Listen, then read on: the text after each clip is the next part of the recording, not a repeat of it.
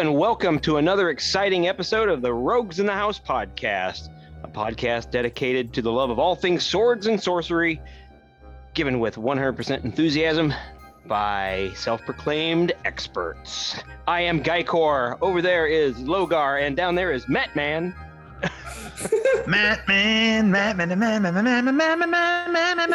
Actually, I like Matman. We didn't have any, like, man representation in our Masters of the Universe lineup, so that's good. Well, that's I also forgot group. To say something like grab your tomahawk and your retrieval rope, because the ropes are in the house.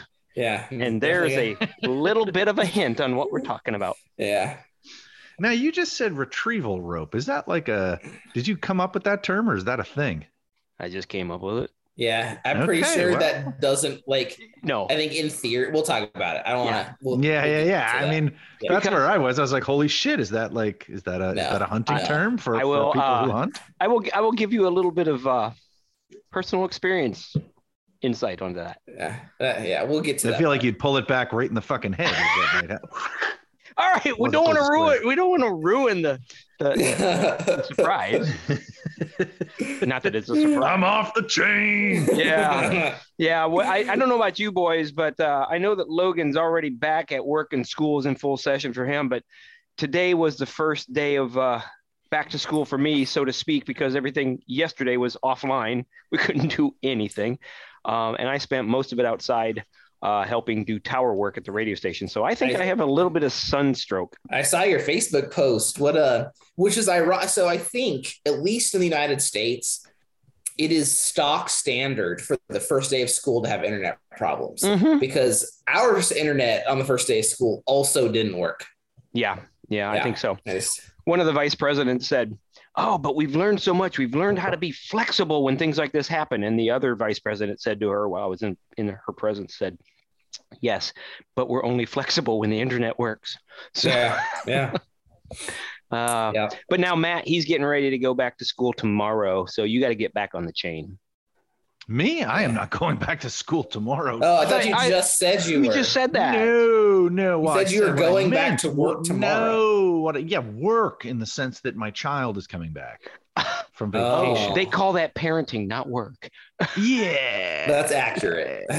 People always give me crap when I say, "Listen, will you, I've got to babysit my kid." It's like, it's new to me, guys, still. Okay. Sort of, not really. It's been years now, but. Legit. I don't. What's wrong with saying I have to babysit my kid?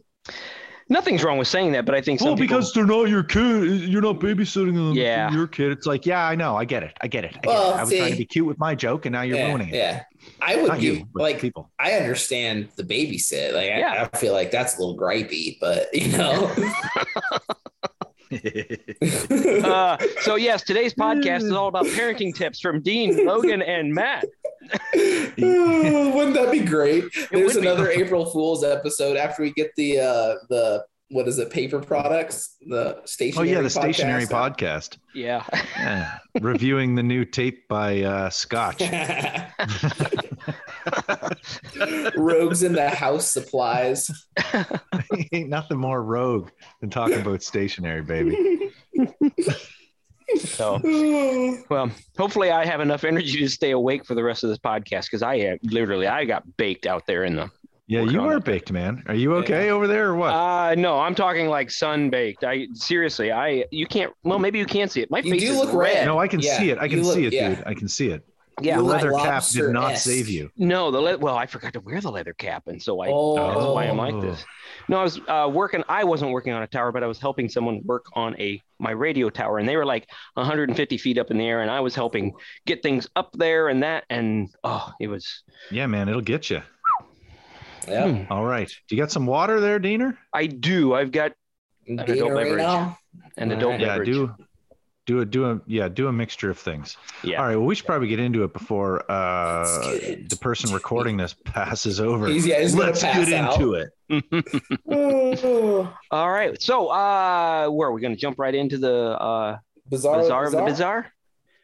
How about we take a little trip down the road and hit the bizarre of the bizarre? All right. Matt and I were both at Gen Con, so I'm sure we have a few things to talk about. But Logan, you want to go? Do a whole podcast on the Gen? How do you still have Gen Con subtitle? Oh my gosh, we were only talking for like 10 minutes about Gen Con on the podcast. Magical time, Logan. We're going to talk about the times that weren't actually on the site. We're going to talk about the other memories that we made. Solid, you solid. Weren't there for. I can never, ever justify flying across the country from this location, unfortunately. Like, that's just vacation time because it's so expensive to fly out of Albuquerque. It's ridiculously expensive to fly out of Albuquerque. Crazy. It says international airport, but it is not. It is Logan, like twice the price. You do not do a good job of selling people on Albuquerque. It's not nice great. To go. Everything you need to know about Albuquerque can be discovered while watching Breaking Bad and Better Call Saul. That's all you need to know. It's 100% accurate. Yeah. Oh my goodness. Street names, topography, everything's accurate. So. Wow. Okay. Yeah. Anyway. Unless sad news. Yeah. What'd you pick up at the bazaar this week? So I actually just saw this today, and it was someone who posted it on the Whetstone Discord, which is where I get 90% of my sword and sorcery news at this point, because there's so many people on there that they're going to catch stuff that I don't. But there's an Instagram photo posted by the official Red Sonja Instagram. And we all know how much I love Red Sonja, but it was the back of a director's chair. And they tagged, Michael J. Bassett? MJ I think Bassett. It's MJ Bassett now. I believe. Yeah, yeah. Solid. Who was also the director of Solomon Kane, which I did enjoy. Yes, very good film. Yeah. Yeah, same. I feel like if he knows what he's doing, and like he's done it before. So I got to correct you on that, because I think MJ Bassett is a trans woman. I think. Am I confusing them? No, I think it's somebody who transitioned over the period of their career. Really? Okay. Yeah, yeah. No, I'm serious. I didn't know either. Someone still the director of Solomon Kane? Yeah, yes, the same. Oh, you're right. Person, you're totally right. Kane. Yeah, I had no idea. Well, I apologize, MJ Bassett. My bad. Yeah. I think Solomon Kane's good. I would look forward to MJ Bassett directing a Red Sonja. We've talked about Red Sonja movies a lot. Yeah, we do. Yeah. I also see, and I will believe it when I see it. She did the video game adaptation Silent Hill Revelation, which I know video game movies don't do, like they're usually bad, but the Silent Hill movies are way better than they deserve to be. So if you Silent Hill, like those are. Oh, MJ Bassett did Silent Hill, Evil Dead, yeah. Yeah, that was the first one's pretty good, actually. The first one is pretty good. Like skin ripped off. Yeah, ripped off. The whole skin is crazy. But yeah. So I mean, whether or not we're always starved for, I think, sword and sorcery on film, and if we get a decent director for a sword and sorcery movie, which I think MJ Bassett has proven, they got the. I guess I don't want to say know-how, but like the vision, they got the vision. So that's something I'm hesitantly looking forward to. Yeah, I hope it occurs. There's something. It's strange though. Yeah. Like they have the director, right? Yeah. And she's a great director from the things that I have watched. So that would be exciting. But I mean, but this is also like the third director, right? Yeah, I know. Like, I know. And the cast has been like off and on. Originally, what was it? Dean's. Do they even have a actress for Red Sonja yet? No, they don't. So that's obviously. Yeah. Well, apparently they have cast someone, but has not said. But this is all really coming from Red Sonja official Instagram. So I don't know. Yeah. Red Sonja official Instagram. If you want to hit us up and get some scoops up on this Rogues in the House podcast, I mean, we're pretty Conan connected, but I've got enough leeway. I could do a little like, okay, what's going on in Red Sonja land? There's history there. We got to talk about it. Hey, like I said at the beginning, the love of all things swords and sorcery. And that's all things sorcery. Yeah. Okay, so that's exciting. So Okay. That's something. Dean, what did you want to talk about in regards to Gen Con? Well, one of the coolest things was that this was such a social Gen Con for me. It was not just about looking at all the cool games and playing games and stuff like this. It was an amazingly rewarding social event for me. You and I have met only briefly in the past, and of course we've gotten to know each other on the podcast, but you know, hanging out, playing a game, drinking a couple of glasses of wine and meeting your friends and you meeting my friends. A couple. Yeah, no kidding. And I just think that was one of the highlights that I don't know where else something like that could happen. It was literally butterfly wings. Yeah, it was literally we were in the heart of geekdom, and it was good to be surrounded by other, geeks who just love the same damn stuff that I do, and it was fantastic. But, that wasn't my bizarre pick. I wanted to kind of go off topic a little bit, only because you know how sometimes things change your life, big events change your life.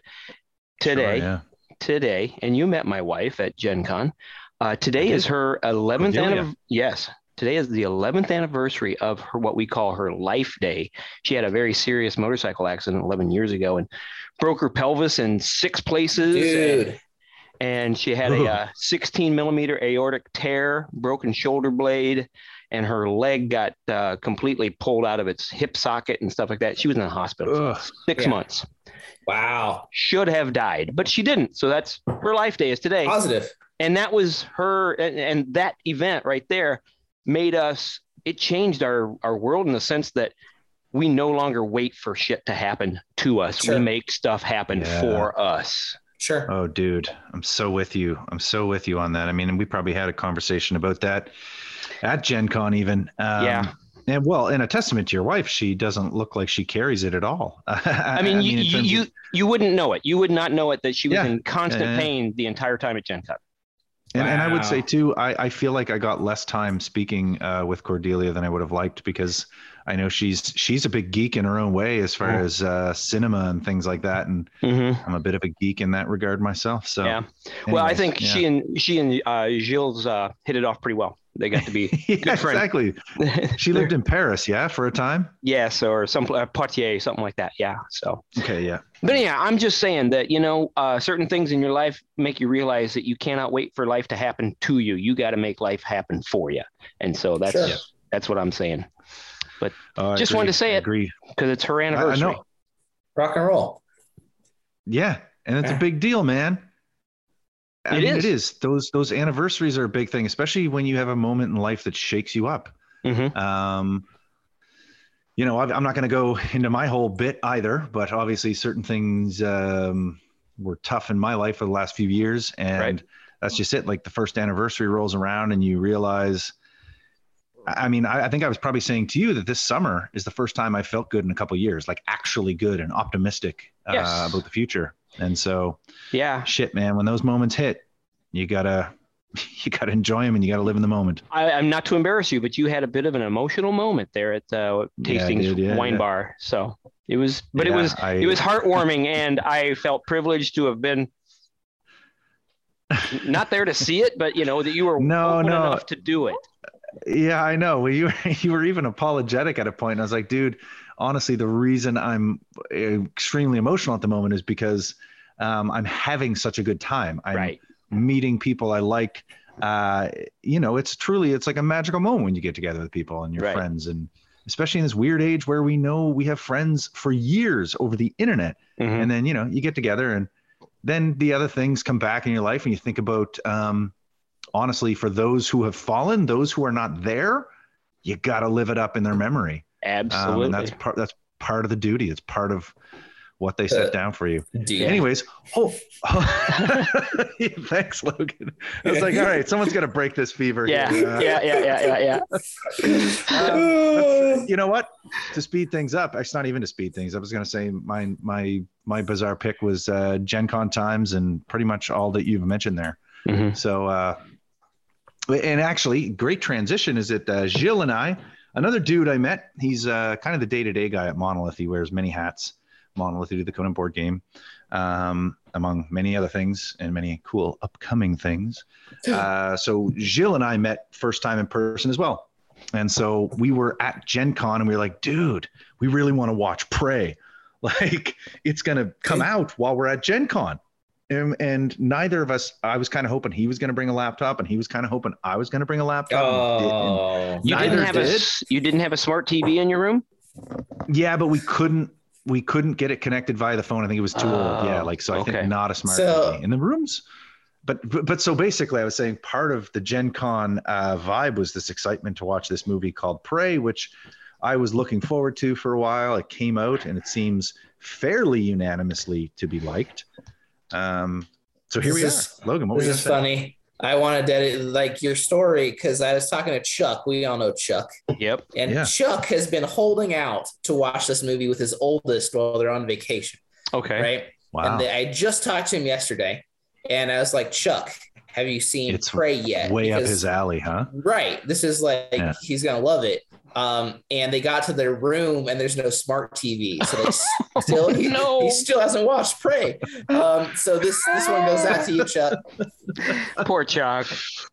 Chuck, you're going to you can't listen to this until you watch it. So at least when you listen to this episode, you'll know that, Stop right here. Yes, stop right here. Or he listens to it and has already watched it. So any of this pain he's feeling for having not watched it will no longer be. You know, when we put out the, we blurted out onto the Facebook and the social interwebs and stuff like we're going to put spoiler alert for Chuck only. Yeah. Because he's like the only person who's not watched it. Yeah, so if you've even people in my office have watched it, and like they're not even nerdy, so like my mom sent me an email that said, "Hi Matt, your father and I are gonna watch the new Predator movie tonight. Love you." That's it. Mom, my mom was just telling me like, "You're gonna enjoy this. Your dad and I are gonna watch it together." And this they really don't watch too much like that, but they've got memories of those classic films. So if you've not deduced it, tonight we're going to talk about the new film Prey, which is film number 5 in if you look at some kind of Predator film chronology. If we don't count AVP. Aliens versus Predator, which I don't. Yeah, those are. No one wants them. You don't want to. The alien doesn't want it. The alien fans don't want to claim it. The Predator fans don't want to claim it. So we just forget those. That's its own franchise. I think the first one wasn't terrible. It wasn't good, but the second one is not good. If you're a nerd who likes nerdy things, it's worth watching the first one. The second one, you can't even see what's happening. Wait. The first what? Alien versus AVP, Predator? Yeah. Oh, okay. I was going to say, you're saying the first Predator movie wasn't good? No. What kind of nutbag are you? I feel. No, I love. So, holy crap. So, I guess the question comes up, Sword and Sorcery podcast, why are you going to talk about Prey? And I mean, guys, Sword and Sorcery. It is really a lot Sword and Sorcery. Mm-hmm. Not even going to mince words. It's 100%. Yeah. You don't need to stretch your thinking so far to substitute the technology in this film for sorcery. It's sorcery even to the viewer. We don't understand how a lot of that technology works. I mean, I guess in Prey, we kind of do. There's some like plasma casters and stuff like that. That's not, we don't blast people with plasma casters. Wasn't it Asimov who said that technology or advanced technology would be indistinguishable from sorcery? Not Asimov, it's... not Asimov. Who is it? Maybe it is. I know, I heard it recently Space Odyssey. Arthur C. Clarke. Arthur C. Clarke. Yeah. Okay. That sounds more right to me. In the same vein, but yes. Yes, correct. Yeah. No, exactly. There's something else too. I want to bring this up right from the get because there was a book that came out a few years ago a few years ago called The Sword and Sorcery Anthology, edited by David G. Hartwell, which is like, that guy is big time on the old editing scene. Did a lot of world's best science fiction, things like that, if I'm thinking it's the same guy. Sure. Anyways, in the intro to this book, which is a, what year is this from? 2012. They put out a Sword and Sorcery Anthology. And who published it? I know I should know all this stuff. Tachyon? Okay. Anyways, this book was in pretty wide circulation. And in the introduction, to kind of explain Sword and Sorcery, he invokes Manly Wade Wellman. Woo! Yeah, and one of the things he says here is, Manly's most vivid childhood memory was of the day a 10-year-old herd boy faced the leopard that was stalking his goats and killed it with his spear. That night there was a banquet in the boy's honor. He was seated on the high stool with the leopard's skin, fresh and reeking, draped over his shoulders. From his place of honor, the boy doled out a piece of the cat's flesh to every adult male. When they had eaten the meat that would strengthen their spirits as well as their bodies, the men each in turn chanted a song of praise to the enthroned hero, recounting and embellishing his accomplishment. He has vanquished the monster which threatened our lives and our livelihoods. Behold the hero, hear his mighty deeds. This is storytelling as the Cro-Magnons practiced it, and this is the essence of sword and sorcery fiction. So I bring that up only because we have a movie here where it's a village, it's a tribe, it's a situation where people are going out and they're hunting, and the big menace to the village was a big cat, right? Which actually happened. It's a thing that occurs in Prey. Yeah. Right. At first, they kind of they're hamming up this hunter prey relationship, and it kind of gets more intense as they go. Bear, cats, all of these things, and so I guess what I'm saying is, at the end of this movie, the person who proved themselves to be this wild hunter and is obviously going to be revered for it, someone in this sword and sorcery, David G. Hartwell, talking about Manly Wade Wellman, is suggesting that, well, this is sword and sorcery to the core. Totally. I'm not saying those guys are right. I'm saying I just do happen to agree with them in this in this place. This movie is as sword and sorcery as it gets, if you really break it down. Now, right? As an aside, we really should have is that hyperbolic? No, I don't think so at all. No. I was going to say, we really should do an episode on Manly Wade Wellman at some point. He grew up in South Africa, which is why he saw that. And he's most famous for, like, Silver John, but he has some sword and sorcery stuff as well. But, yeah. Mm-hmm. So, no, I think you're totally right, which, to be completely honest, that's part of why I loved the movie. Like, if you haven't realized it or heard me talk about it, like anybody out there, I friggin' love this movie. But do you like it? I love the movie. It's just a simple plot. Mm-hmm. It's not complicated. There's no excess. There's no fat to trim. You're absolutely right. Do you also love it for the reason that I do, is because the time setting? Yes. I love that it's in the past. Mm-hmm. I love that it focuses on Native America. Because, like, if you've seen some of my writing, like my Magician's Skull story that got bought by them, is inspired by Native American history, I guess. Like, that's typically what I write when I write sword and sorcery. And there's not a lot of that outside of, like, Apocalypto, I guess, to be the closest thing. Right. So, like, they already had my money, or my Hulu subscription, whatever that means.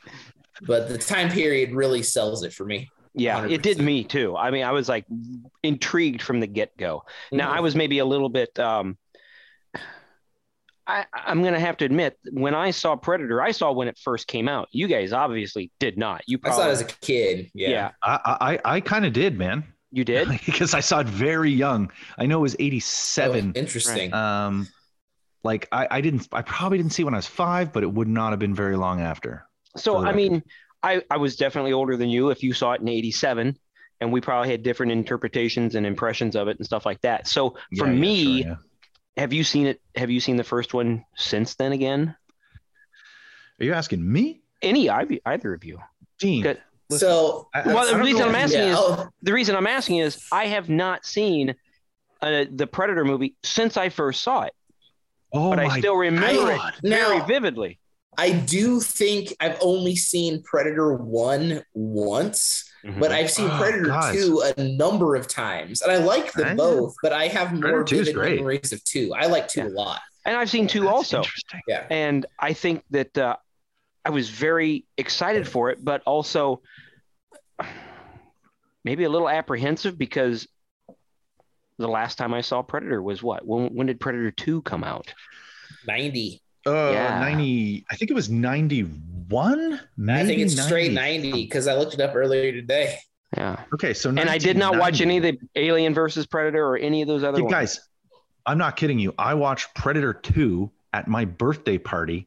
The when it came out on VHS. Wow. So, and obviously I had seen Predator before that. Right. So yeah, 1990 tracks. That would have been like right after elementary school for me, or maybe at the end of elementary school. I guess what I was getting at was my memory of it was not as recent, but I guess it's no more recent than yours. Yeah.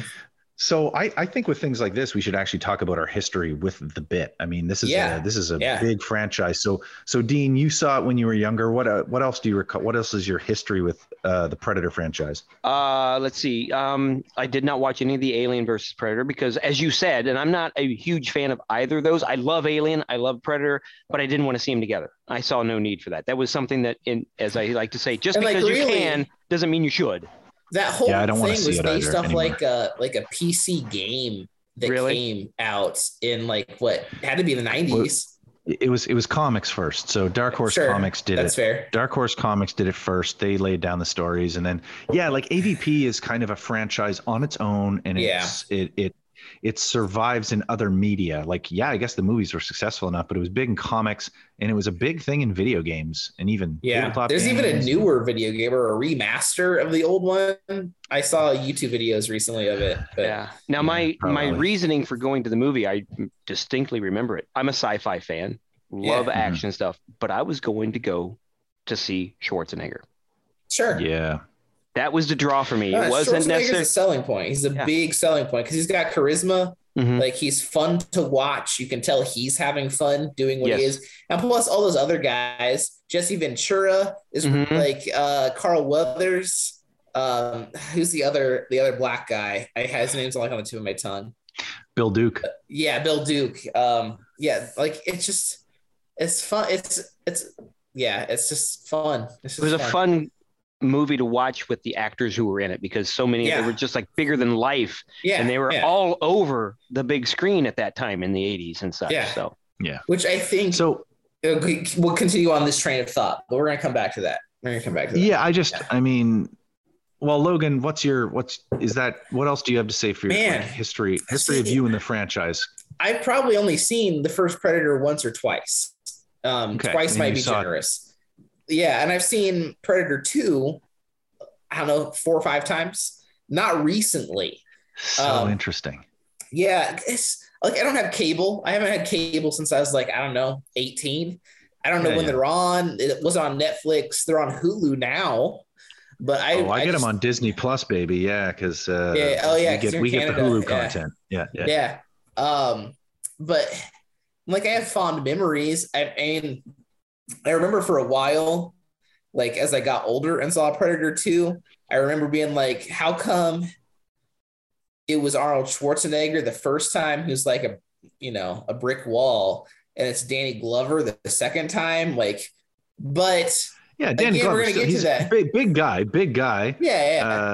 Taller, not a beefcake, I wouldn't say. And I would say this highlights, I think, something it's been kind of thrown in our face because comments on Prey, I know we've all seen them. It's how does this main character kill the Predator when it was Arnold Schwarzenegger? It was never about that. No, it was never about that. It was smarts. It wasn't necessarily strength all the time. Guys, the Predator in this film pulls an Ultimate Warrior and gorilla presses a bear, a grizzly bear. Yeah. Okay. If you're fighting something that can gorilla press a grizzly bear, whether you're Arnold or whether you are 100-pound person, it's not coming down to strength, guys. You're not going to go toe to toe with this person. No, it's not. Yeah. No. Okay, so you clearly have a deep and intimate relationship with Predator. I don't want to see his bedroom. Dude, I've never delved into Predator comics, but like just from some delving, right? I know they're based on reptiles, like the original concept, they're reptilian. I think you can see that in the scales on their skin. Yeah. But in the comics, I don't follow much of that. Yeah, there are female predators and they have boobs. And I don't understand why reptiles don't have boobs. I'm sorry, guys. Because I know. You're not selling. You're selling to male comics book buyers. Well, Logan, you're not a comic publisher. No, and you're not trying to sell hot predators to 12-year-olds who are buying Aliens versus Predator comics. Who wants a hot predator? Who wants that? I don't know, man. Hey, if you're gonna go out, you want to go out with somebody who's hot, right? I don't know. Hey, listen, don't kink shame our audience who loves female predators with needless memories. Sexy predators. So with me, obviously I've got a history with this whole thing. Arnold Schwarzenegger's a pretty big deal in my life and my interests, and the IPs that I really dig are very often Arnold or adjacent. So the original Predator, guys, I've seen as much as any other movie I've ever watched. So it's something I watch probably, at least yearly, but probably more than once a year. Wow. Okay. Yeah. No, I've already showed it to my son, mind you, with certain parts where I'm like, you got to cover your eyes. You're not watching this part. Sure. Things like that. We are obviously slackers. No, I don't know. It's up to you. Like, there's a lot of reasons why I really like that film. But I think it's one of Arnold Schwarzenegger's best. I think it's one of the best action sci-fi films or sci-fi horror films. And so, sorry, I'm fighting my cats here. They're actually enacting some kind of weird predator-prey ritual here. They're all fighting each other. So I had to just blast one and tell him who Alpha Dog was here. Anyways, and by blast, I mean I threw a pen top in his direction. Okay. Gotcha. Peter's showing up. No kidding. Yeah, so it's a big deal for me. My older brother introduced me to that, as with other Arnold Schwarzenegger films. So obviously that's where you learn these things from an older brother, an uncle, a dad who let you watch it. I just recently showed my 6-year-old, as I say, which is probably too young. But again, I was careful about the things he could watch. But like the climax of the first Predator film is just this most primal thing. And again, Logan, it comes back to the point, like, how did you watch and love that first film and not get the fact that Arnold won because of his cunning? It was not his might. It just wasn't. That's not what did it. His strength at every level failed him, and he had to go back to tricks. Yes, he pulled up. Ultimately, he did raise that log that saved his life, right? I guess so. His man strength helped him do that. And I'm not throwing shade on Arnold. I think he's Jesus Christ, of course I'm not. Like, I love Arnold Schwarzenegger. That's just not. I like working out and all these things. It's, it's just, guys, it's not. It's you got to outsmart these guys, and we can get into some of the angles in this new film too. But yeah, love Predator 2. I absolutely detest Predators. I can watch it, but the one with Adrian Brody. It's a rehash of the first with the same beats, and they're insulting in the way that, like, you want to complain about something? Adrian Brody did beat the Predator in hand-to-hand combat.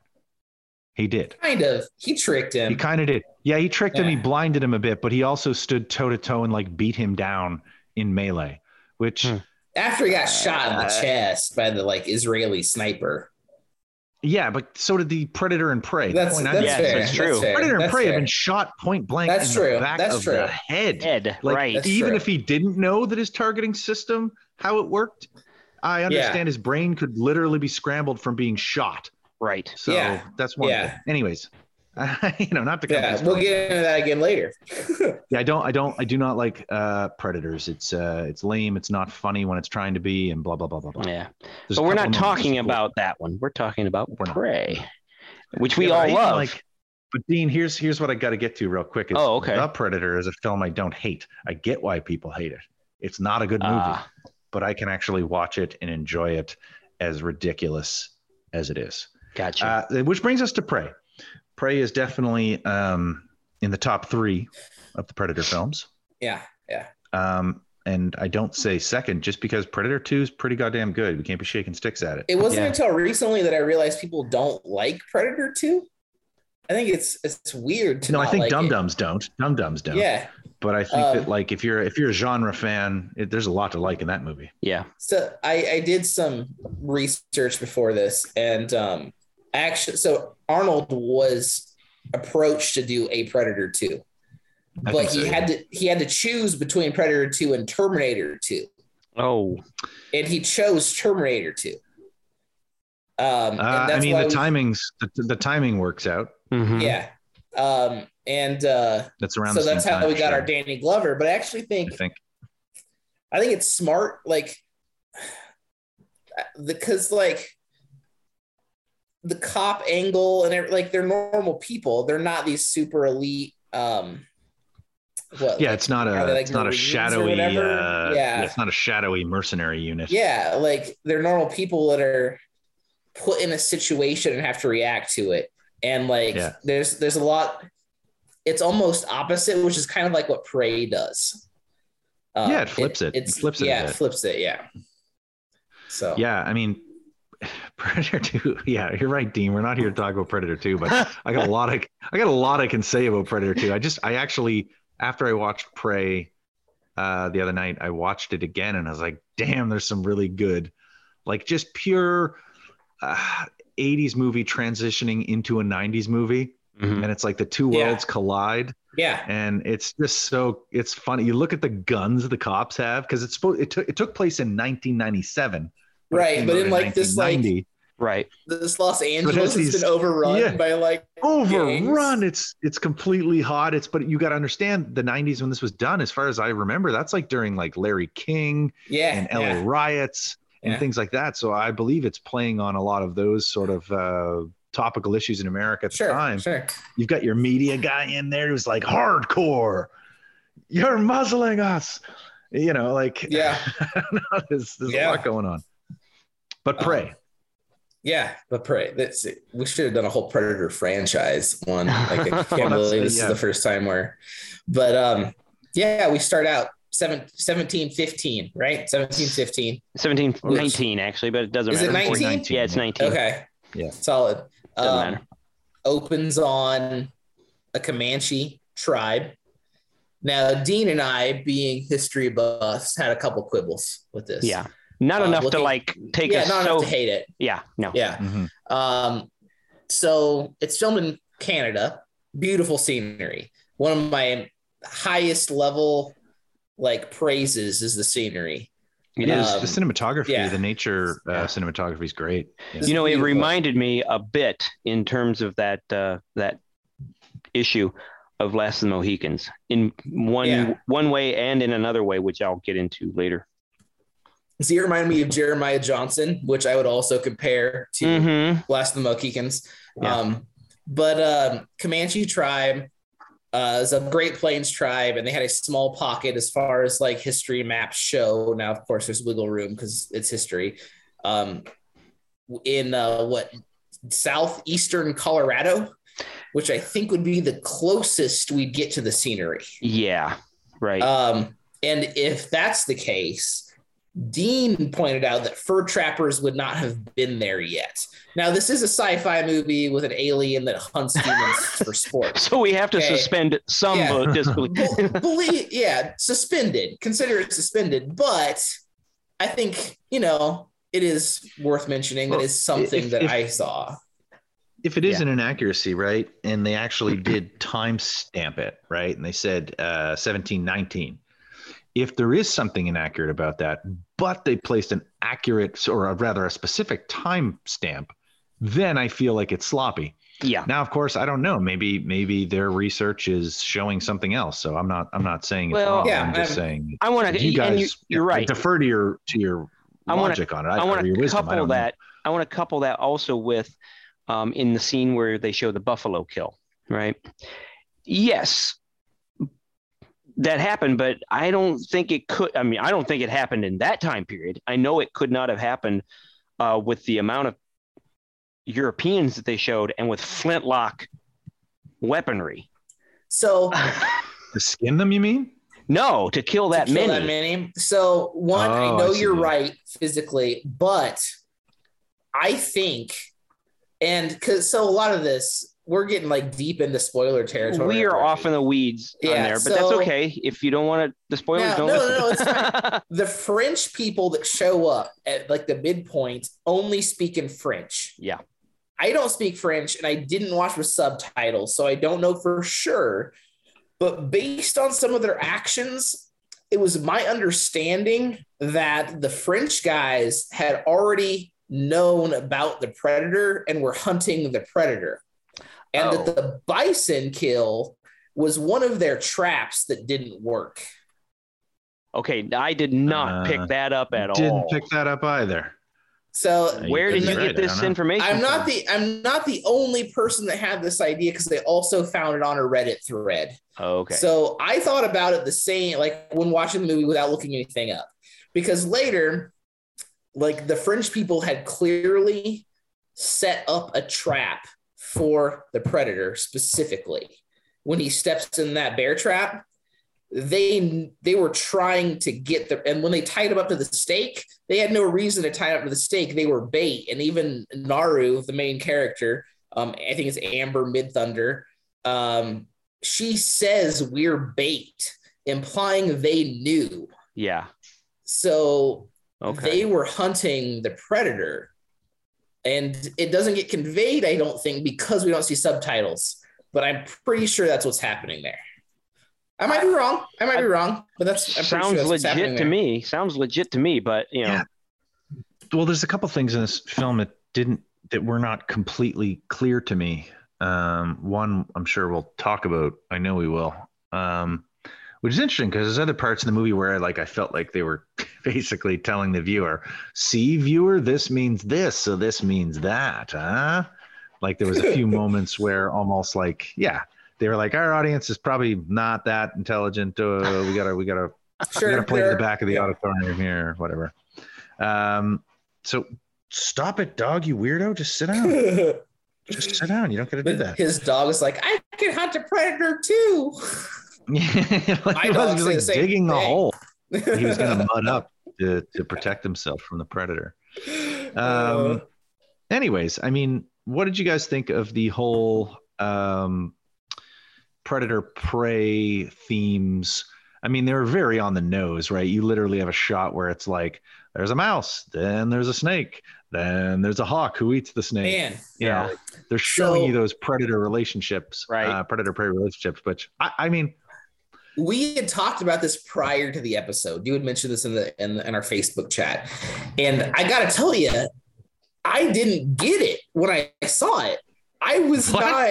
Yeah, no, you had mentioned. You're just like cool animals. Wow. No, so this is what I thought was going on, and granted, this is based on some prior predator knowledge, but I know that predators are trophy hunters, and so I thought the predator was picking out the most dangerous species and working his way up the ladder from the snake to the wolf to the bear and then ultimately the human, and that's how I took it. But I mean no you're not wrong. Yeah, I don't know if the predator prey thing at all. I don't think the predator was controlling that angle.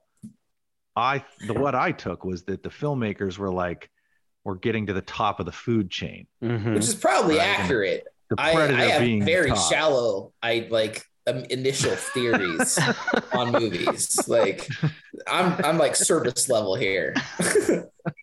But I mean Well, I guess, see, well, there's a reason I got to go rewatch Prey and see. Yeah, I know. I really did think about rewatching it today, but I was too damn busy. So. Yeah, I just didn't have time, unfortunately. I want to watch it. I did watch it twice. I did watch it twice, but I had some gin, some gin and wine both times. So I got to mention some because I know Dean wants to talk about the rope, right? But and it's a nitpick. You know, if we have time for nitpicks. I totally understand. For the viewers, what does this mean? Right. So at one point, Amber Midthunder, Naru, and her dog, like they're, going through the woods and she's trying to hunt rabbits. And she's really into this tomahawk, which I think, if I remember right, her father gave her. I think that was correct. Her father's. Yeah. And she noticed that, like, the rabbits are too fast for her to retrieve the hatchet or the tomahawk and then go throw it at another one. So she gets this, she makes rope out of bark, right? Which bark or vine or something like that. Yeah. So, and like allows her to like pull it back real quick. A retrieval rope. Right. A retrieval rope. Now, Matt had shared with me an article way before this movie came out that said this movie was inspired by God of War, the video game. And in God of War, the most new God of War, Kratos uses an axe that works like Thor's hammer and comes back to him. The tomahawk is 100% Kratos' axe / Thor's hammer. The Leviathan axe. The Leviathan axe. Is that what it's called? Yeah. All right, well, that's... Because he can throw it and retrieve it. And then the Predator uses Kratos' shield that pops out of his wrist. That's straight from God of War. Yeah. So, I would not have known that. I have not played that game. Dean would not have known that, but yeah. Wow. I mean, I played it. I didn't even consider it. Forgot I'd even shared that. I was looking at it from a historical aspect, and as a fan of axe throwing myself, I'm like, damn, that would be nice if I didn't have to walk all the way to go get my axe each time I throw it, because that's the whole idea behind a thrown weapon. Once you throw it, it's gone, Yeah. Most people with spears didn't throw their spears. They held on to them. Most axes were not thrown. You held on to them and you bludgeoned and chopped people with them or whatever. I did try a small experiment with a piece of twine on an axe just to see what would happen.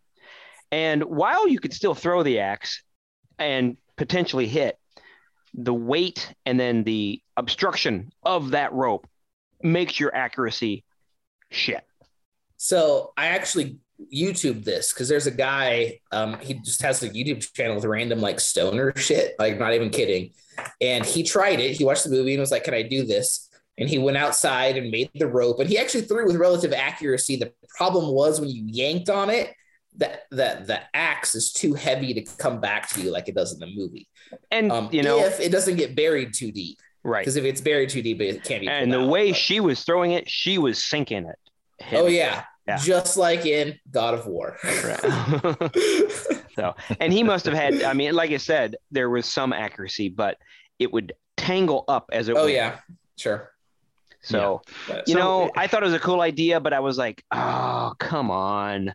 But I guess for the movie, it worked. She used it less than I thought she was going to use. I was expecting an action scene where she's like flinging it around, and there's a little bit of it, but the rope comes up more like with like tripping and tangling. Right. Yeah. It was cool seeing her learn how to use it. That was kind of cool. Yeah. It wasn't. That's just it. It played well on screen. Like it looked cool. But I agree. I don't think they overplayed it so much, that gets a pass from me. And I want to know sorry, go ahead, Dean. I was just saying, I want to know what type of Flintstone she is using. Yeah. Because I would pay good money for that type of stone. As an archaeologist, this is more modern than I typically find. But axes made by especially like paleo Indians, is what we call like pre-Hispanic Native Americans, they're not meant for cutting and they're not that thin. They would actually like beat the crap out of a tree with basically a club. Yeah. So getting it so thin and sharp, it probably could be done. I just don't know if it would have been done. Yeah. But cool still, no real complaint, but yeah. Sorry, Matt. So if we're talking slight, no.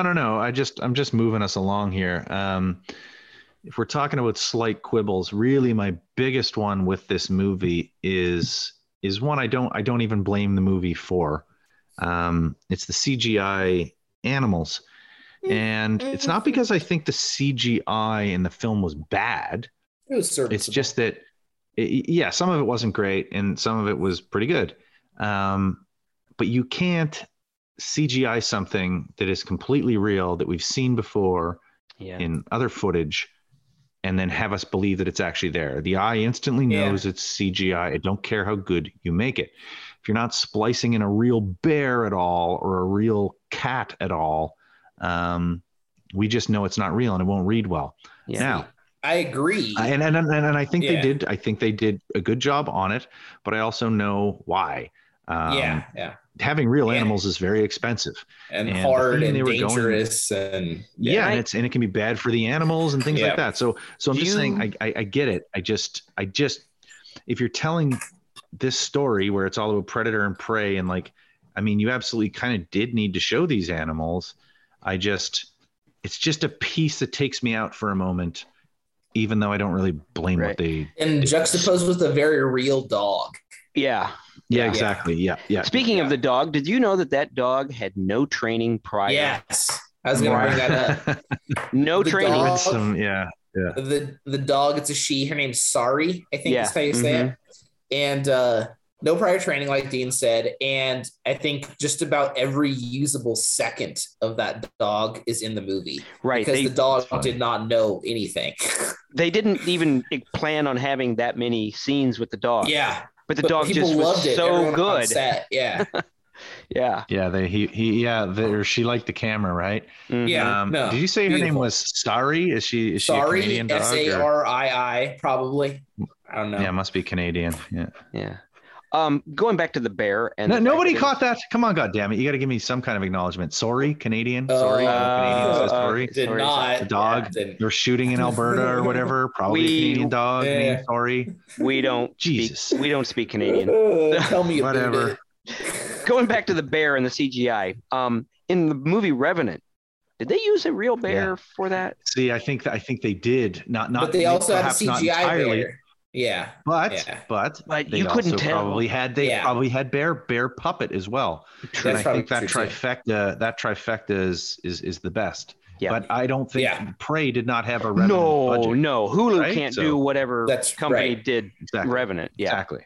Yeah, so that's what I'm saying. I don't blame them for it. I just It's worth mentioning. Yeah, I do wish. So since we're on CGI, the Predator.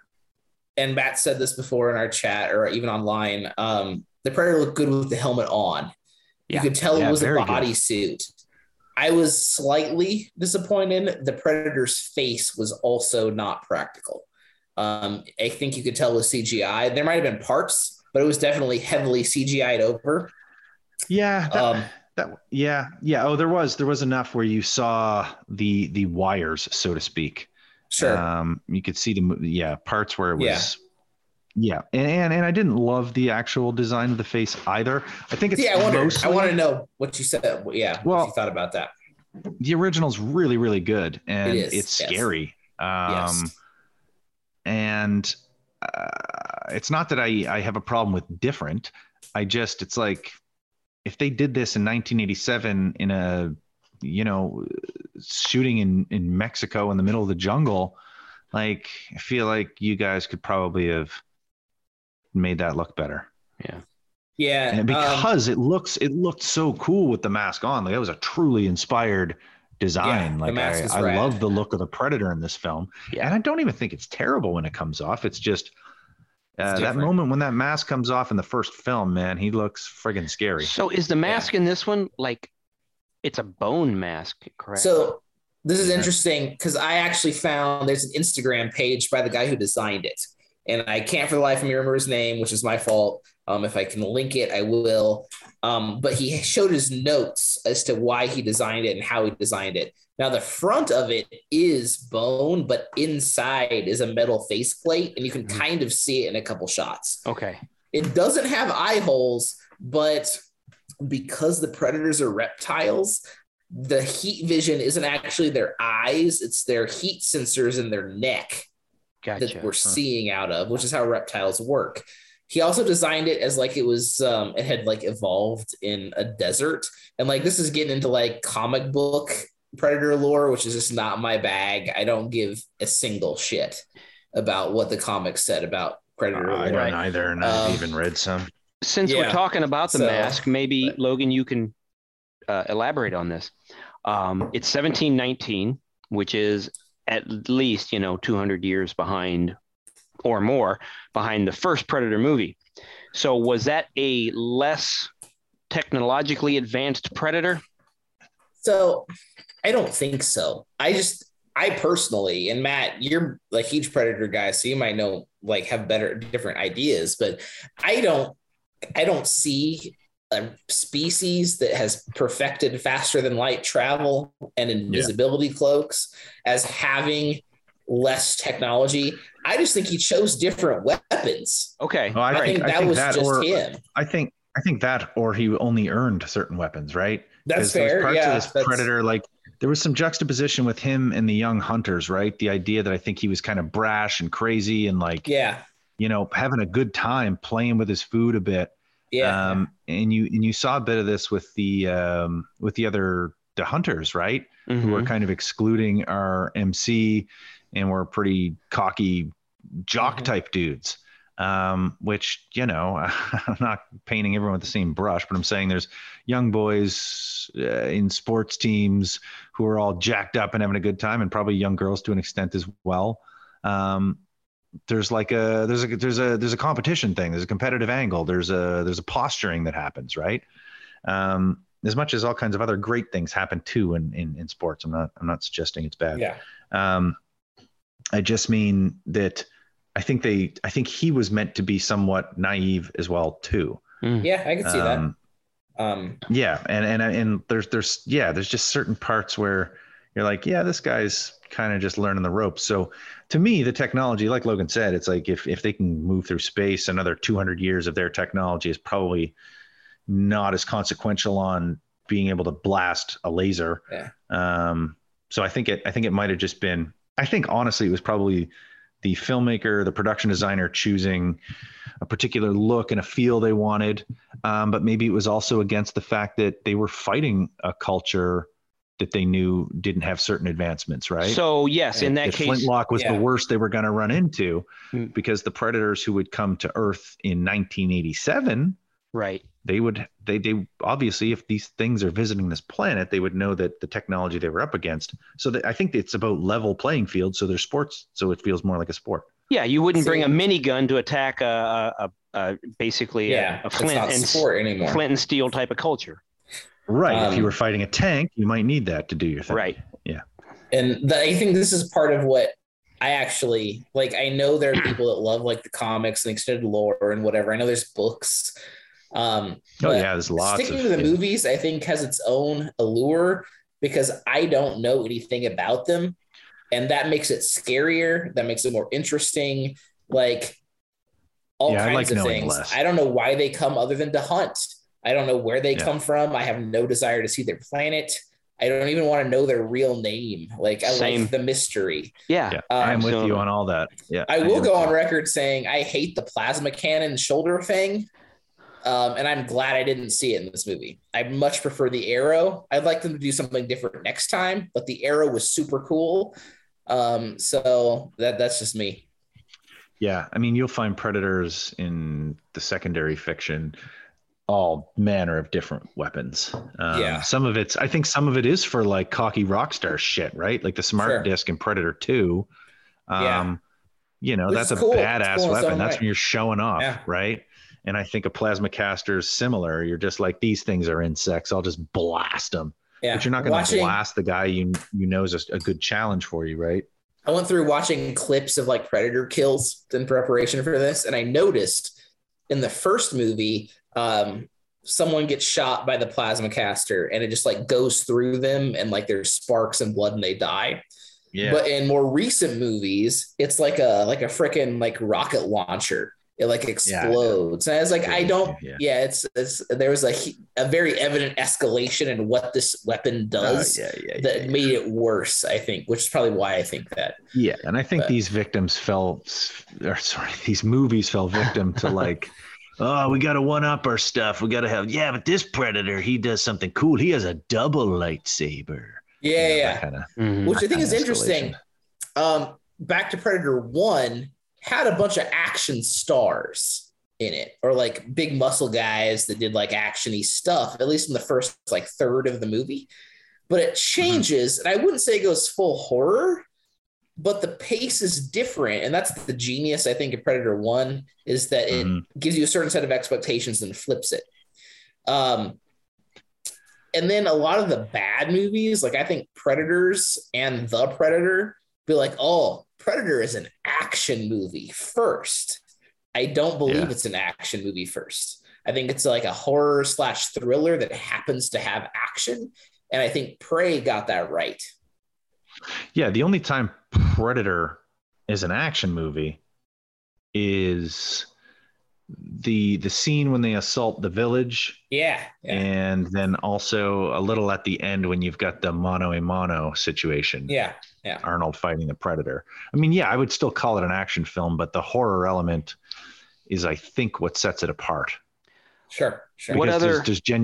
You're not convinced someone's necessarily win in that situation. It's not like tongue in cheek. It's not like Commando, where like obviously John Matrix is going to wreck everyone. Because his last Predator, it's a little more. He already won. Your name's John Matrix. Like, come on, you're good. You guys apparently have a little bit more better memory of the older movies. What homages did you see in this film to the earlier films that you really enjoyed or enjoyed seeing, the whole fan service type thing? The mud. The mud. Yes, absolutely. Yeah. Obviously the flintlock pistol was a big thing. For Predator 2. Yeah. Yeah. For Predator 2. I like the way if it bleeds, we can kill it. Yeah, if it bleeds, we can kill it. That was really well done though, because they've done that in previous movies where they've regurgitated the old line and it just fucking sucked. But this one was good. In this one, it played. We all knew it was a wink, but if you hadn't seen the movie, you wouldn't know it was a wink, and it just felt natural and organic. I was a big fan of that actually. Unlike Get to the Choppers and its motorcycles. Just bad. Yeah. Maybe I'm reading it wrong, but I don't think I am. Like with the mud scene, I really thought they were going to kind of like do a rehash of that. But what I really liked was the effect of the medicine that she had that turned people, gave them the chills. Which, unless I'm reading it wrong, that's how they became invisible to the Predator. I thought that was a neat take on that. I also exactly. thought. Yeah. And that plant is real. Oh, is it? It is real, and it does that, not to the same extent as the movie. Yeah, but it does lower your body's temperature. So, like, it's based in reality. That's cool. So that's neat. It is cool. Yeah. But I like the way they did that to to create the invisibility for the humans against the Predator. So I thought that was a neat take. Yeah, and it was, and like you say, it was something. It was a little different. Mm-hmm. Yeah. And it was like, it was the same spirit of the other thing, but did a different thing. Yeah. Now, since we're at the climax sometimes here, in a sequel, that's good. What did you? I've seen a lot of people not like how the Predator died. So I need to watch this the third time, I think. I don't know. I kind of thought it was all right. Yeah, I like that. Yeah, I actually using thought it was tools against it. Yeah.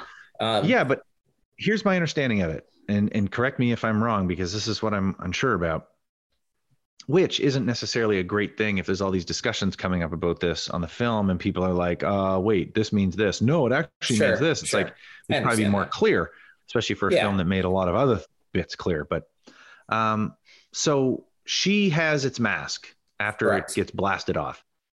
We have no indication that it knows she has its mask. Right. I actually watched that part. It doesn't see her take it or anything. We don't get that information as a viewer. Right. So then she's setting up a trap in the sort of sink pit, and then she puts the mask nearby so that when this thing goes down and gets stuck, the mask will be aimed at it. Right. Correct?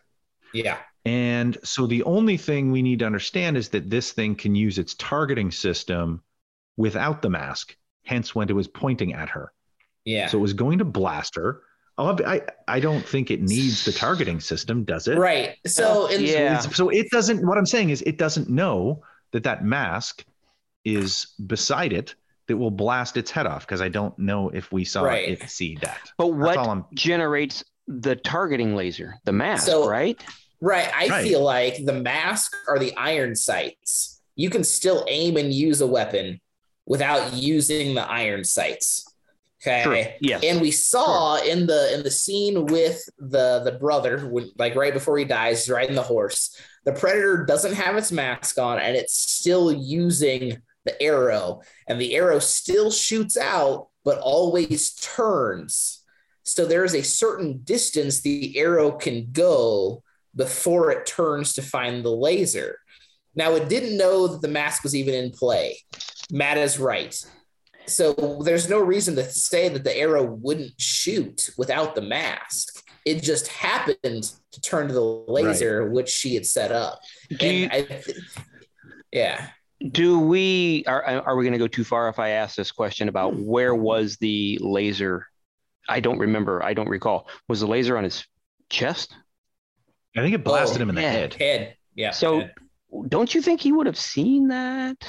I think it's the side of his head. Well, no, it is the side of his head. Like, and I don't know. Yeah, I mean, I don't know how predator vision really is. The laser's sighting it. You know, we are getting into the weeds and the speculation. Yeah. But also this Predator 2 did get blasted point blank. Oh, yeah. Yeah, in the head. Right. Lost its arm. It got stabbed with a spear. Right. Got shot a bunch. Like, not thinking necessarily totally straight. It took a lot of damage before it even hit the swamp scene. That said, if we're still discussing it and we can't say for sure, and there's all these different opinions on it, then in my opinion, it's kind of sloppy on the part of the filmmakers. It probably is. I would agree that I pieced it together. I also found I verified my theory on other people's comments. Yeah. Right. But I think it's a little just sloppy. For a movie that made certain other things quite clear. I'm like, probably could have clarified that for that. But okay. So ultimately, yeah, I really dug this movie. I thought it was definitely a worthy successor. I liked that they did something different. I liked that it had its own feel. As much as I love the Predator soundtrack, and I almost hoped they would put a bit of that sound in with more traditional instruments. Mm-hmm. Mm-hmm. That's fair. I thought the soundtrack in this film was very good. I'm so glad you said that. Yeah, it really did. Beat. Yeah. Yeah. But did you have any recollection that it sounded a little bit again like Last of the Mohicans when they were focused on the native? I'm sure that was probably in their head. I was perhaps. Like, damn, did they just copy and paste this? Yeah, I would be shocked if that wasn't an inspiration. Yeah. I mean, that's a great soundtrack. It is a great soundtrack. But you're right, Matt. This had a good soundtrack. That's one of the things that I always, I don't know, I compartmentalize when I'm watching a movie. There is one part of my brain that is absolutely focused on the music, the soundtrack. It's what makes things highly rewatchable to me. Yeah. I'm serious. If I think of any films that I watch a lot and a lot and a lot and a lot, they all have a good soundtrack. It's one of the bits. Yeah. Mm-hmm. Yep. And that doesn't necessarily even just mean music. It could mean the sound design even to an extent, but mostly it's certain audio bits that bring me back in. I want to hear them again. It's like listening to an album, right? Yep, absolutely. So I know that we have this as a scheduled time, but I do think we're doing a disservice because we haven't really mentioned the cast yet. Because I think the cast did a great job. And I hate to say this, I even hate to bring it up, but I feel like they had a lot to prove. I can't, as an avid watcher of Westerns and a lover of Native American history and various cultures, I can't name a movie outside Apocalypto and one obscure Mexican movie that was filmed in Aztec that was a 90% or more, Native cast. Mm-hmm. Mm-hmm. And so a lot of my native friends have like also spoken up, like they loved it because they got to see, maybe not necessarily their tribe or their ancestors or whatever, but they got to see natives on screen doing native stuff. Right. And we got Amber Midthunder is Naru, the main character. Dakota Beavers is her brother, Tabe. He was fantastic. He was really good. I thought they were all very good. Yeah. Very good. Also Dane, I'm going to say your name wrong, Dane. Dane DiLiegro is a basketball player. He played the Predator. I think he's the only one other than the French people that is not native. But I think they did a fantastic job. All believable. I think one of the producers is also of Comanche descent. Yeah. Is it Jane Myers? I think so. Yeah. I think so. But the cast, Amber Midthunder, main character, Dakota Beavers, her brother, Dane DiLiegro as the Predator, Michelle Thrush as Naru and Tabe's mother. There's also Stormy Kip as I think it's Wasape, who is the Comanche warrior that like looks down on Naru, and there's more. Bennett Taylor's Raphael Adelini, but like the cast is relatively small, and I think they really nail what they should have nailed. Personally, you don't see a lot of your. Go ahead, Matt. No, I would just say that like one of the things that keeps me watching a movie is caring about the characters enough that I want to see what happens to them. And this movie did that. Right. Yeah. And another thing that I thought they navigated rather well was the language, because you're taking place in 19.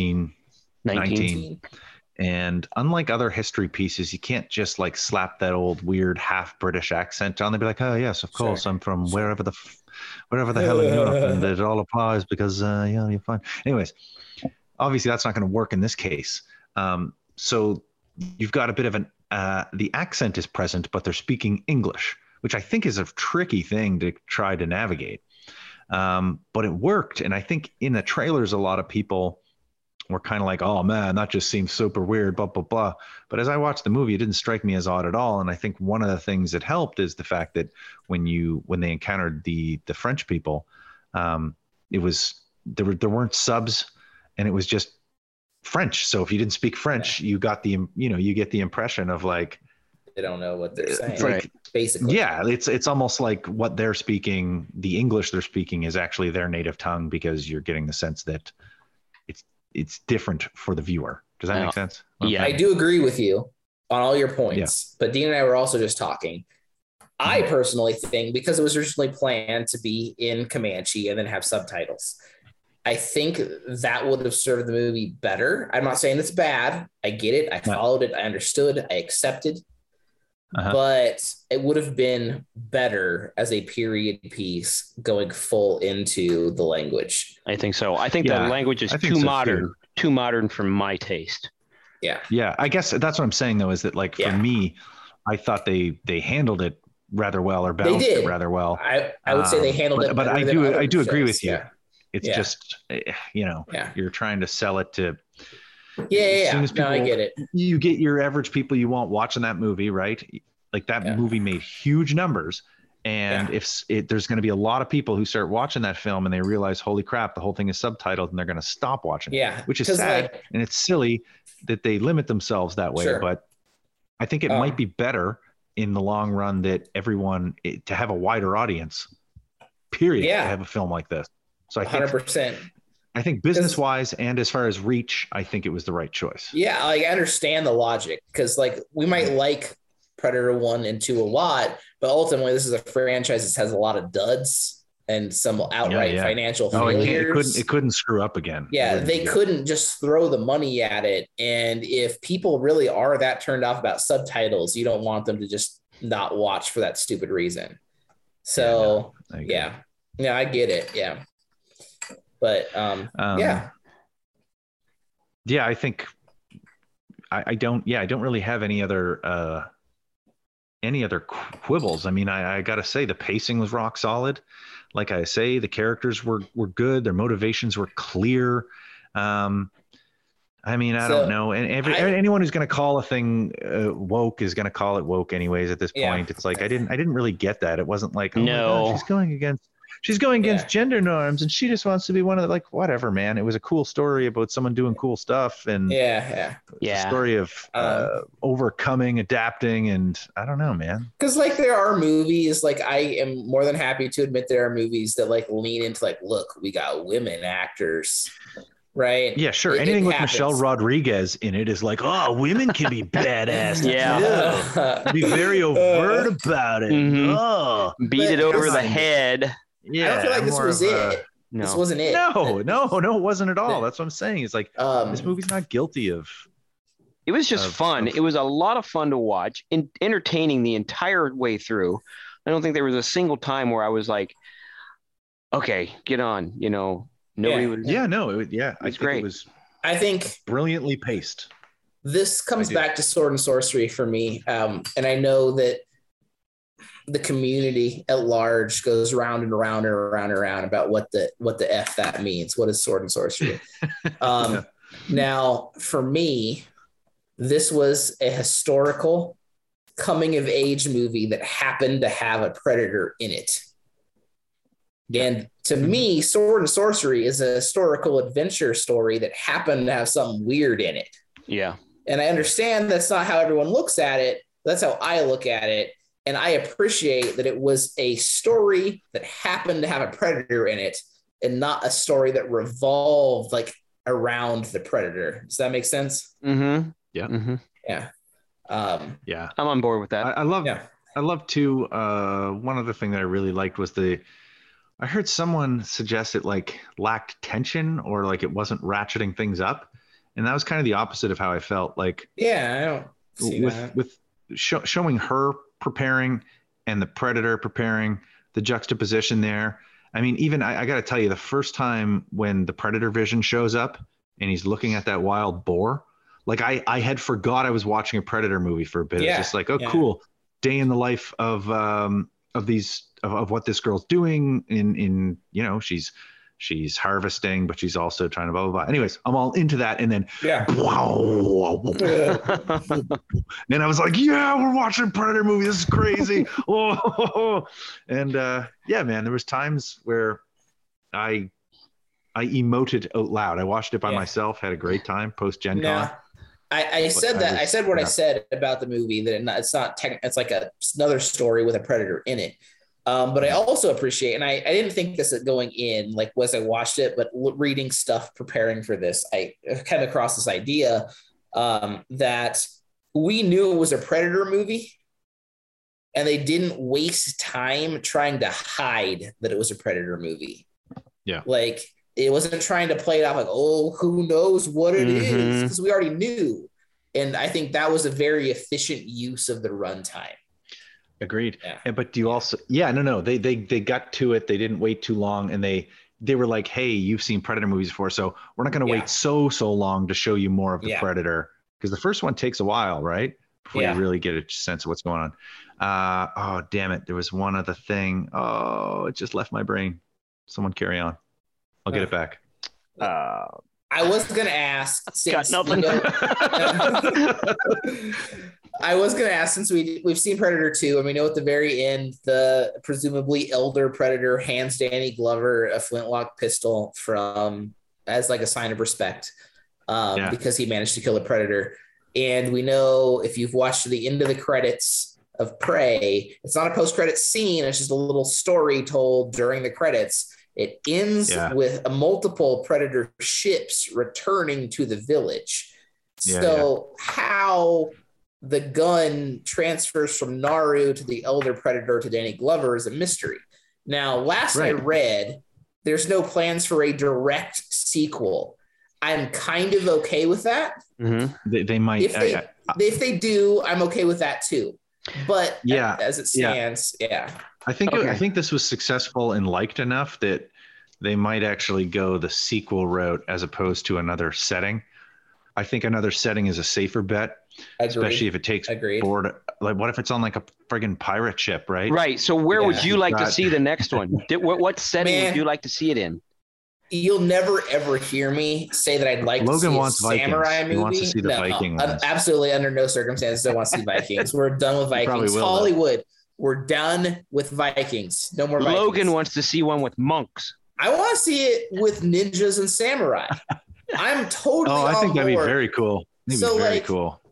I've seen samurai other articles, predators, pop up, being like, "Oh, this, Japanese actor, man. Blah blah blah." Which I had this movie, I had this idea before I even finished watching, but the predator kills a master samurai, or a shogun or whatever, in one-on-one combat, and then one of his disciples, and now masterless, is wandering around feudal Japan searching for the predator to get revenge. It's a revenge movie with a predator. That's an awesome idea. I just had another setting that I would love to see, only because I just got done reading the history of it. The predator in the middle of the 100 Years' War. Oh, one of the mercenary companies, like Sir John Hawkwood and his company, is something happens, and because they're like an independent army in and of themselves. Hell yeah. I also thought about during the Crusades, some Knights Templar come across a Muslim encampment that's been wiped out, and they think, and then the Muslims, there's one survivor who thinks it's the Templars that did it, but it's actually the predator, and now you got two rivals that have to team up to kill the predator. Yeah. I'd watch that. Okay, guys. Okay, yeah, whatever. But here's what we're gonna do, okay? It's the future. And there are these Marines. And they're in space. And they're space Marines. That's dumb. And they have to hunt down the predators. No, wait, guys, wait for it. On their home world. I don't even know if I'd sit down and watch that, to tell you the truth. I wouldn't. Could you see something like maybe the predator during the Civil War, or maybe the first World War? Yeah, I think you can place it. I think you can place it anywhere. I think honestly, what they're going to do is something outside of America. They'll try and to get some other sort of cultural perspective. I think you might see, just because the thing they did with Prey worked. I think Japan would be fantastic. That'd be very cool. Yeah. All of our honor culture, warrior culture. Yeah. Well, but here's what I think is the great news: is that this film, whether you liked it or not, was quite successful in terms of what it did. It was a straight to Hulu movie that people really dug, that probably would have also done quite well in theater. Probably. So I think you're getting at least two more of these, right? They're going to do another one, and the budgets will get bigger. And now I don't mean that in the sense of Disney's they're going to go big, now, right? Disney owns all that shit. And of course they're going to want to, if you're going to compete with Netflix and things like that, you got to have your adults happy. So you take these beloved franchises. To me, it spells good things for the Alien series. There's also, there's going to be a one-off Alien film by Fede Alvarez, who did the Evil Dead redo, as well as the most recent. Oh, sure. That was good. That was surprisingly good. Yeah, exactly. And don't the one with the blind guy, Stephen Lang. Oh, yeah. Also surprisingly, Don't breathe. Yeah. Don't breathe. You never know it. Good. But that was based off, inspired by an H.P. Lovecraft story called "The Old Man in the House," I believe it was called. Oh yeah. I think I knew that. You get the seed in there, but yeah. Yeah. So I guess what I'm saying is it's good news. I remember I'm saying it's good news for going forward. I think we're going to see more of this stuff, and some of it's probably going to be pretty sweet. Now, this is what I forgot earlier. This is the part that kind of hurts a bit, because obviously the release of this film went well and people seemed to like it overall. Originally, they had to advertise this. They weren't going to call it anything Prey or Predator. They weren't going to show that off. They were going to call it Skulls, right? Right, and do these teaser trailers where they would just very subtly hint at a potential Predator movie. And we didn't get to enjoy any of that. Yeah. Right? You get that that first trailer, like a bit of a viral thing. I'm sad we didn't get that, because it got leaked, basically. Yeah, yeah. Now, and I was playing with this earlier today, because my office mate is a film buff, certified film buff. He has a certificate, took a test. Cool. Yeah. And we were talking, and anyone that listens knows that I'm a huge Marvel fan. I've watched pretty much every MCU movie from beginning to now in theaters. And people talk about like superhero fatigue, which I believe like, yeah, you might get tired of seeing superheroes. I don't have superhero fatigue so much as I have direct sequel fatigue or like connection. Yeah. I hesitate to call it franchise, but I think the strength would be, we've had this movie, the movie is over. Let's move on to new characters. I don't want to see the continuation. I mean, I would see the continuation of Naru's story because I really loved it. But I think a series has more longevity when it has new stories to tell and isn't just a follow-up after follow-up after follow-up after follow-up. Yeah, I would agree. I think they're probably having some interesting meetings in the wake of this film's success, right? Like, what do we do? And then you might even see a crazy thing like they'll greenlight two at once, right? Yeah, knock them out in a you know, every 6 months have one and then another. You know, who knows? I mean, since we haven't had a direct sequel involving the same main character in the Predator franchise, like it'd be kind of cool to see that, to see how that finishes off the story. Hey, maybe even Arnold comes back for something. You never know. Yeah, you never know. Man, that reminds me. We talked about this way back in the beginning. I think we were talking about like arcade games or like computer games with Alex. There's a Predator versus Alien arcade game. And you can play as a predator and a chick, and you can play as old man Dutch, and he's got like a robot arm. Oh, like wow. Side-scrolling beat 'em up. Wow. Yeah. We have to kill all the predators and the aliens and all of these things. Yeah. Also, can you believe I didn't bust into Arnold yet? Yeah, right? I don't want to see that movie. I'm just saying it exists. I don't want to see a near future Predator/Alien movie even a little bit. I don't want to see that. In the future. Predators are everywhere. The only way to get them is to go to their planet with Space Marines. No one. Come on, everyone wants. That's that. Like post Halo video games. Every game was like Space Marines. Yeah, my Space Marines go. I go aliens, and then I go Doom. Yep. And then my ears are shut off for Space Marines. Even the Warhammer ones, I just don't. I can't. Yeah. Yeah, I feel that. But okay, guys. Well, I think ultimately we agree that we dig this film, and we're excited to see more of it. Or you know, whether that's a sequel, whether that's another film set in a different time that also involves the Predator, which is, you know, you gotta give it up, man. That's a cool movie monster. Yeah. Yep.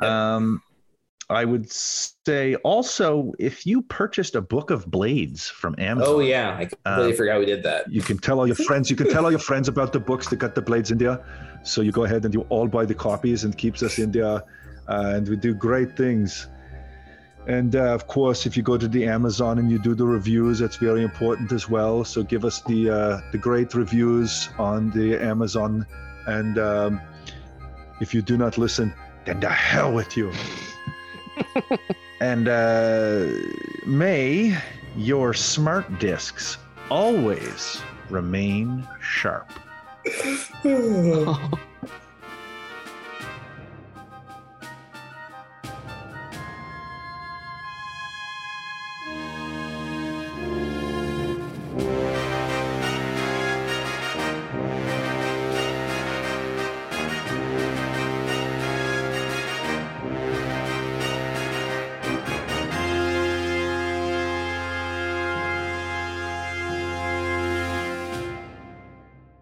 Right, you cold-blooded bastard. I hope you save room for my fist, because I'm going to jam it into your stomach and break your goddamn spine.